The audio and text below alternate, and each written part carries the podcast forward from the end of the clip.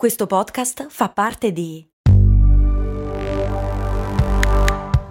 Voice Podcast Creators Company. Another day is here and you're ready for it. What to wear? Check. Breakfast, lunch, and dinner? Check. Planning for what's next and how to save for it? That's where Bank of America can help. For your financial to-dos, Bank of America has experts ready to help get you closer to your goals. Get started at one of our local financial centers or 24-7 in our mobile banking app. Find a location near you at bankofamerica.com slash talk to us. What would you like the power to do? Mobile banking requires downloading the app and is only available for select devices. Message and data rates may apply. Bank of America and a member FDIC. Ebbene sì, ragazzi, amici e amiche, è arrivata quella settimana dell'anno. Che vi piaccia o che non vi piaccia, non si parlerà d'altro, o meglio, noi parleremo d'altro dal momento che il nostro appuntamento è giornaliero dal lunedì al venerdì. Ma oggi volevo insieme a voi ripercorrere la storia che ha portato alla creazione di quello che è probabilmente, a livello di intrattenimento, l'evento più importante dell'anno.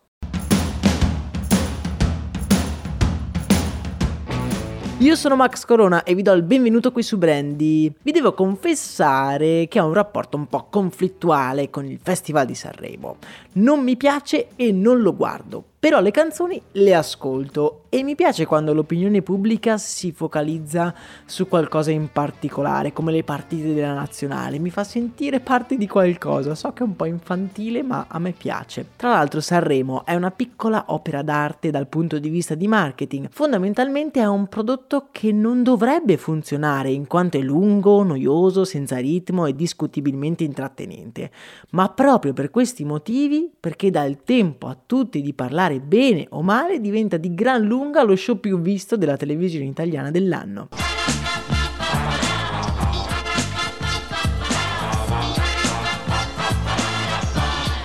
È un po' il nostro Super Bowl anche a livello pubblicitario, ma di questo ne parleremo venerdì nel nostro appuntamento classico del venerdì in cui raccontiamo le migliori campagne pubblicitarie. Oggi andremo a soffiare via un po' di polvere sulla sua incredibile storia. Come è nato il Festival di Sanremo?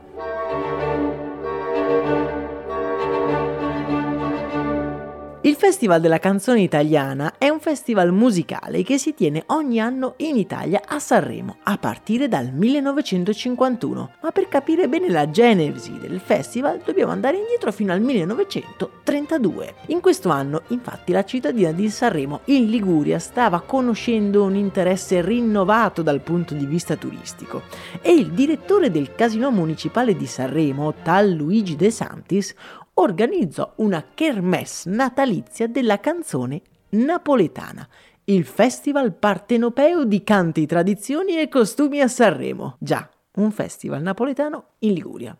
Vabbè.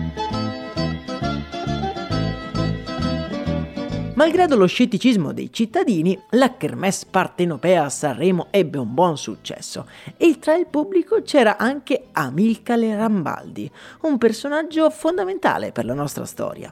Infatti, immediatamente dopo la guerra, nel 1945, Amilcare Rambaldi fu incaricato dal Comitato di Liberazione Nazionale di ideare degli eventi per rilanciare l'economia cittadina. E tra le varie ipotesi, memore del successone della kermesse napoletana di 14 anni prima, propose di indire un concorso di canzoni italiane nel Salone delle Feste del Casino, proprio come era avvenuto nel 1932. Era l'inizio del Festival di Sanremo. E invece no, perché il comitato cittadino bocciò l'idea di Amilcare e contemporaneamente la cittadina rivale di Viareggio gli copiò l'idea imbastendo in tempo record il Festival della canzone italiana di Viareggio, una sorta di concorso atto ad allietare i turisti durante la stagione balneare. Ma allora voi vi chiederete perché abbiamo il Festival di Sanremo e non il Festival di Viareggio?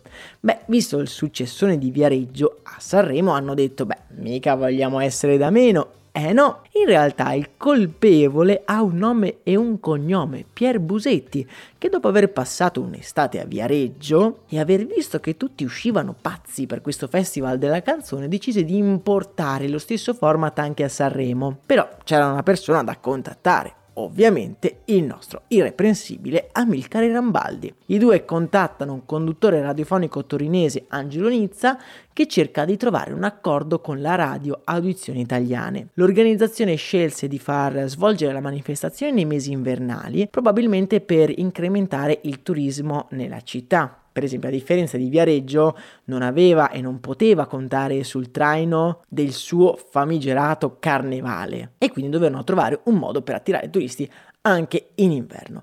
La prima edizione del festival venne così organizzata il 29 gennaio 1951 e si svolse, come era stato pensato in principio, nel Salone delle Feste del Casino, che è la stessa dell'Antisignano Festival Partenopeo i partecipanti erano numerosissimi, anzi no, erano appena tre, Nina Pizzi, il duo Fasano e Achille Togliani. Il festival ebbe un discreto successo, ma comunque venne rinnovato anche per l'edizione successiva, dove i partecipanti erano cinque e così via, fino ad arrivare al vero successo che eh, conobbe il festival tra il 1960 e il 1970, in cui vengono presentate canzoni che hanno fatto la storia della canzone italiana. Canzone di Don Bacchi Mariano. Dirige il maestro Hiller Pattacini, canta Adriano Celentano. Oggi il festival gode apparentemente di un'ottima salute, come abbiamo detto, una salute un po' inspiegabile secondo i canoni dell'intrattenimento moderno, ma l'anno scorso ha totalizzato oltre il 60% di share e ottiene ogni anno più di 12 milioni di spettatori. Che ne dite poi del Fanta Sanremo, un altro modo per invogliare gli utenti a partecipare e massimizzare il dibattito pubblico attorno al festival?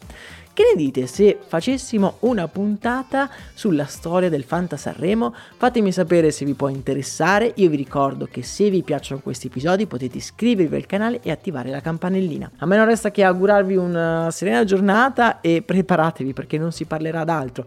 In questi giorni noi racconteremo anche altre storie. Noi ci sentiamo domani con un nuovo episodio. Un abbraccio e un saluto dal vostro Max Corona.